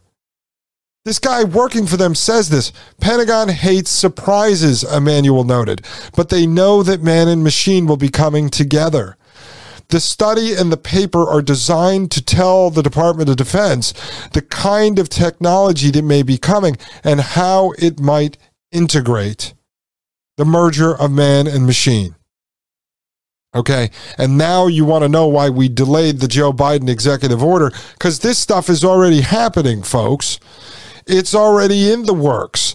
You don't think that there are private companies out there doing gene editing, DNA splicing, building synthetic wombs, growing babies in labs, doing designer babies, putting brain chips in people's heads, mind uploading, building mind twins, Internet of Things, Internet of Senses, Internet of Bodies, smart cities, metaverse, and everything else we discussed. You don't think that's happening without the government's approval, do you?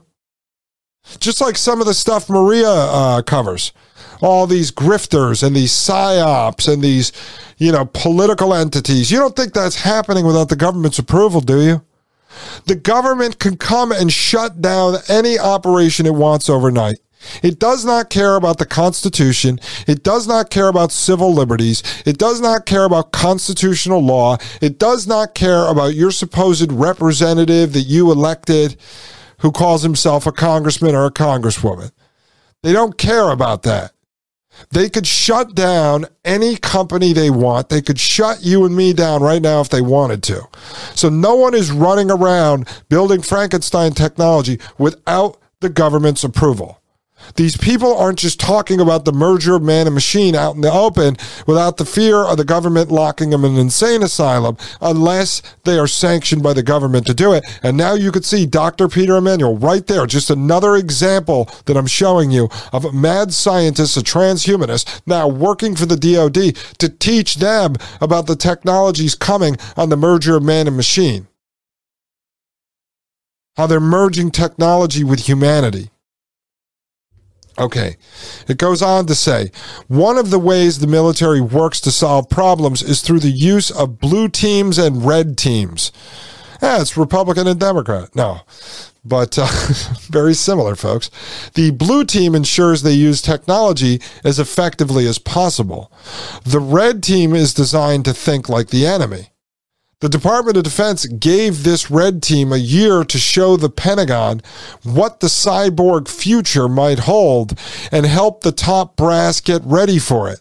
The paper is the outcome of that effort, right? So you're supposed to believe that the military is just war gaming other countries using technologies of the fourth industrial revolution that merge man and machine but it's really just so they could do research on it to figure out how to defend it by not using technology.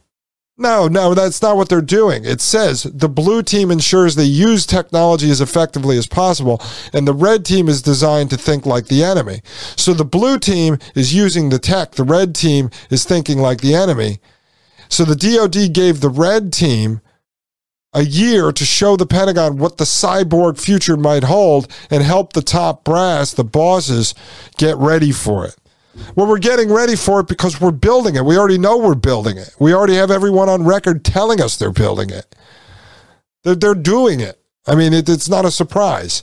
It says, quote, what we wanted to do with this workshop was give it some ground truth, actually, said DiEuliis. That's the other writer with uh, Peter Emanuel quote, what's hype, what's real, what can we expect, what are we potentially going to see in the real world in the military in this time frame, end quote. But they didn't cover broad strokes of technology. They decided to focus on areas of most importance to actual warfighters and the willingness of those people to adopt certain technologies. All right. And that is where Dr. Charles Morgan fits in because as I showed you in yesterday's podcast, if you didn't listen to that, please do, that Dr. Charles Morgan, because we went into his background, I read his entire bio to you. Part of what he does is he helps recruit, he helps the military seek out certain types of warfighters, people that are going to be you, would say, well, they're going to be tough. They're going to be like Navy SEALs. I believe, and we might see some of this later from Dr. Charles Morgan III, that they're seeking out people that are going to be willing to adapt to these technologies, people that are going to be willing and give a yes to the informed consent on being injected with way beyond steroids, but human modification, gene editing, DNA splicing, jabs and shots and operations. That they're going to allow CRISPR to be used on them to splice their DNA and fuse them in with Wolverine or whatever it is. And that's what they're talking about right here.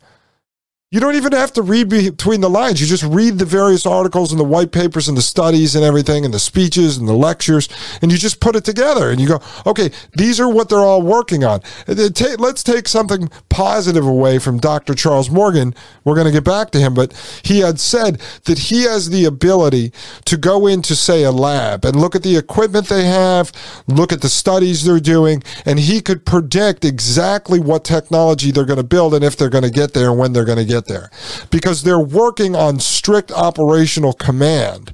They have a goal, a task. And so if he can see what they have in the lab, he can definitely understand what they're trying to build. That's what we're doing here, folks. This is a science. You break down their various papers, you break down the quotes from all the people in charge, you look at the investors, where the money's going, where it's coming from, you look at the technologies they're building, you look at the companies they put out in the forefront that are there to normalize it, there to humanize it. You look at what they're saying on Joe Rogan's podcast, who's there to propagandize people and to normalize the technology and make Elon Musk seem cool. And then you put it all together and you can see exactly what they're building. You're not doing anything other than connecting uh, and making a web out of everything they said and everything they're invested in and all the technologies they already have. That's all we're doing. That is all we're doing. It's not that difficult. I mean, you just have to have the time. I have the time, and you have to have a little bit of understanding of the blueprint, which I do because I've read Fourth Industrial Revolution and other books, so I know what they're actually trying to do. And then you have to have some investigative skills to go out and find this information to back up uh, the blueprint. And then you can start to predict what they're doing in the future.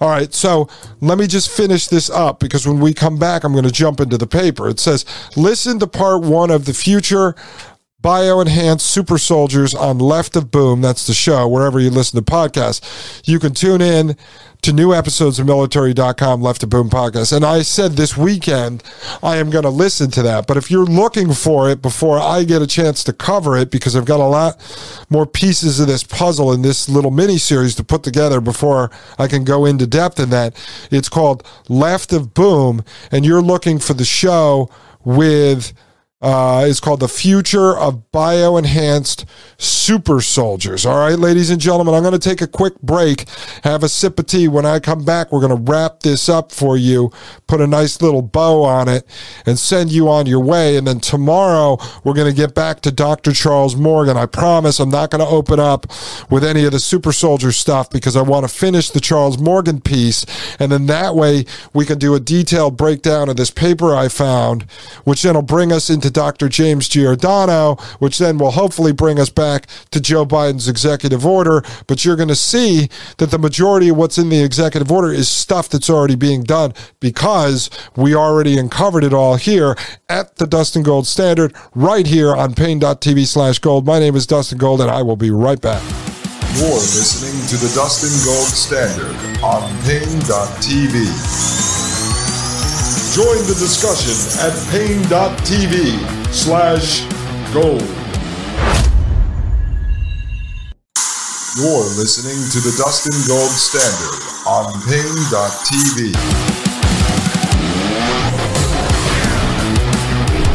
Ladies and gentlemen, I am Dustin Gold. This is the Dustin Gold Standard, and you are listening to paine.tv slash gold.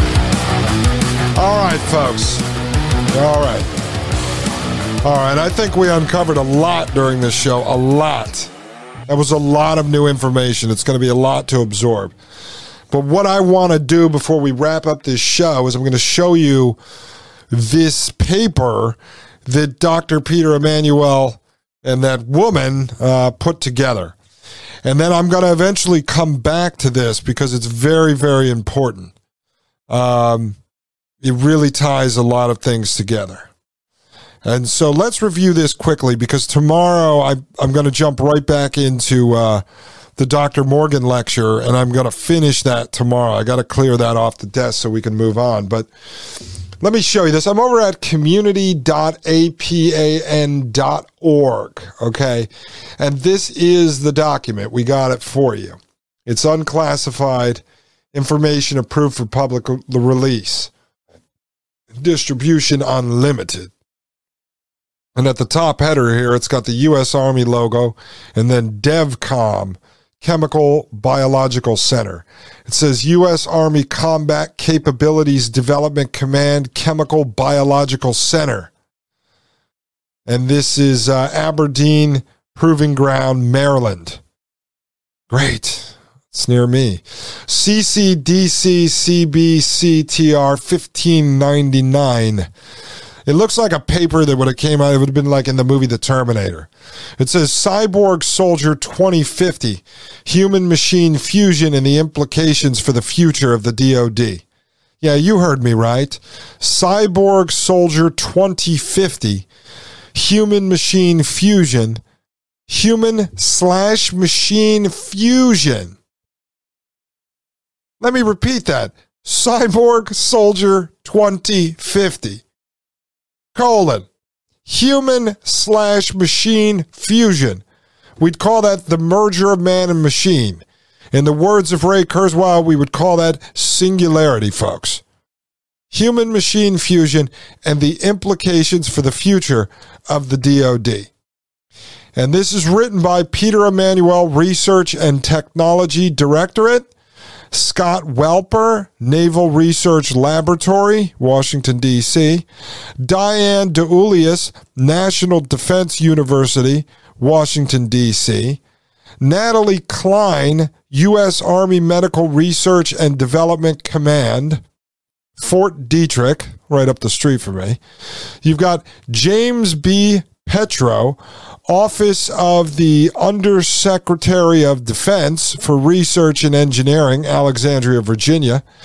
James Giordano, Georgetown University, Washington, D.C. And don't worry, folks, because we have a lecture by James Giordano supplied to us by the great Maria Albanese, and we'll be getting into that shortly. But I wanted to introduce this first because Giordano is part of it.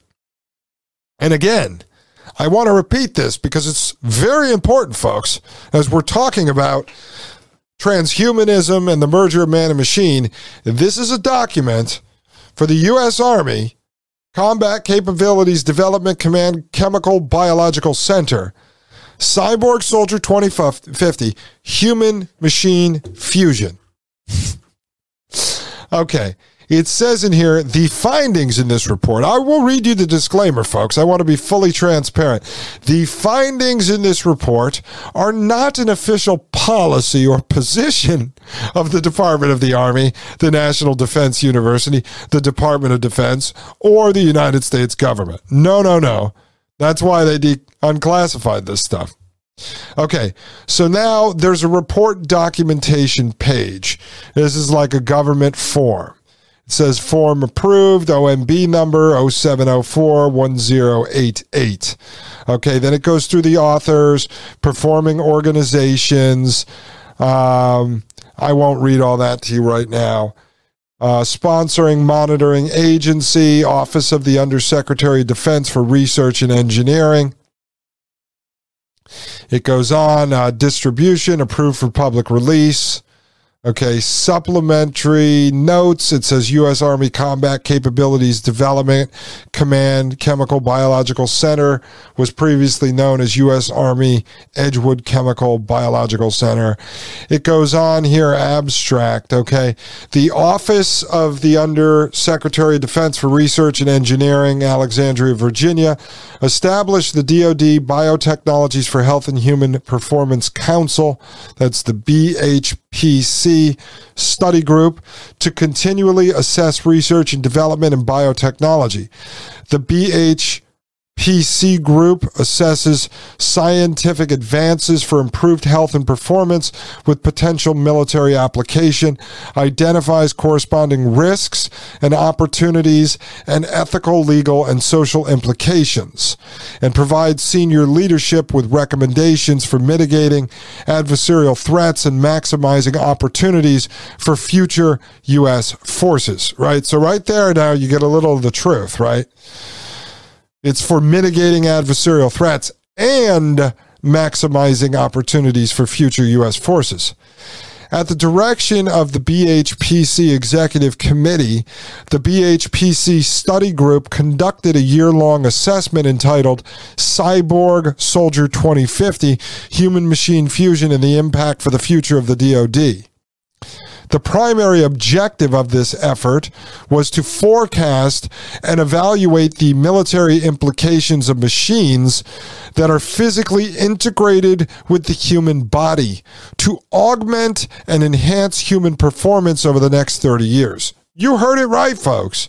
You heard it. This is a government document on the merger of man and machine for military uses goes on to say this report summarizes the assessment and findings, identifies four potential military use cases for new technologies in this area, and assesses their impact upon the Department of Defense organizational structure, warfighter doctrine and tactics, and interoperability with United States allies and civil society.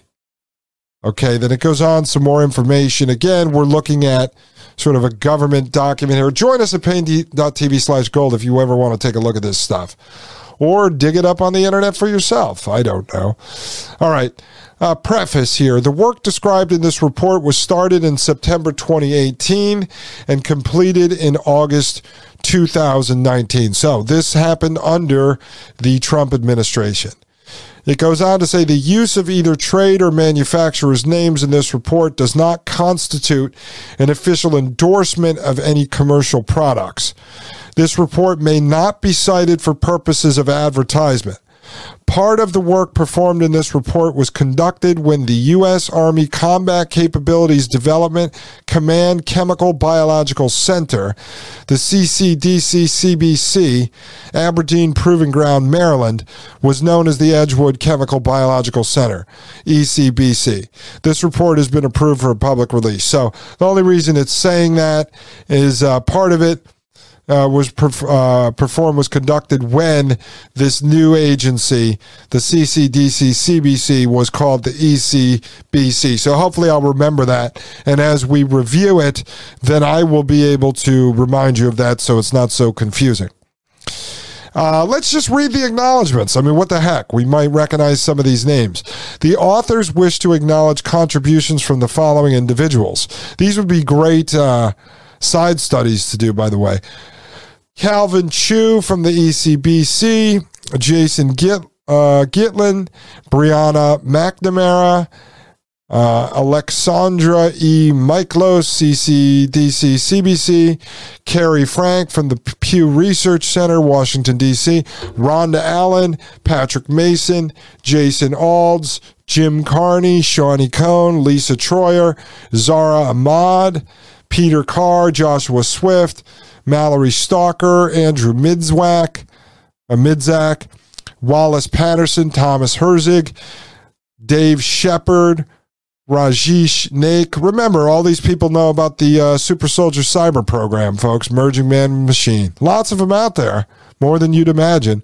Laura Reagan, Jim Sion, Edward Perkins, Linda Chrissy, Michael Grinsmeyer or Grinkmeyer, uh, Marty Jet Tilton, Lisa Lott, Brandon S. Martin, Mimi Strand, James Giordano. Yeah, he's credited anyway.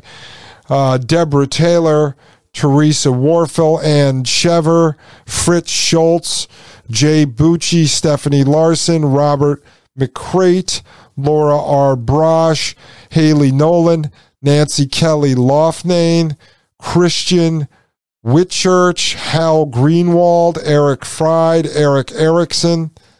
That's interesting. Troy Alexander, Ben Lawson, and Jimmy Gallagher. I don't know if you recognize any of these names for some reason. Hit me up on social media or paine.tv slash gold or my email gold at paine.tv. Let's do the executive summary right here.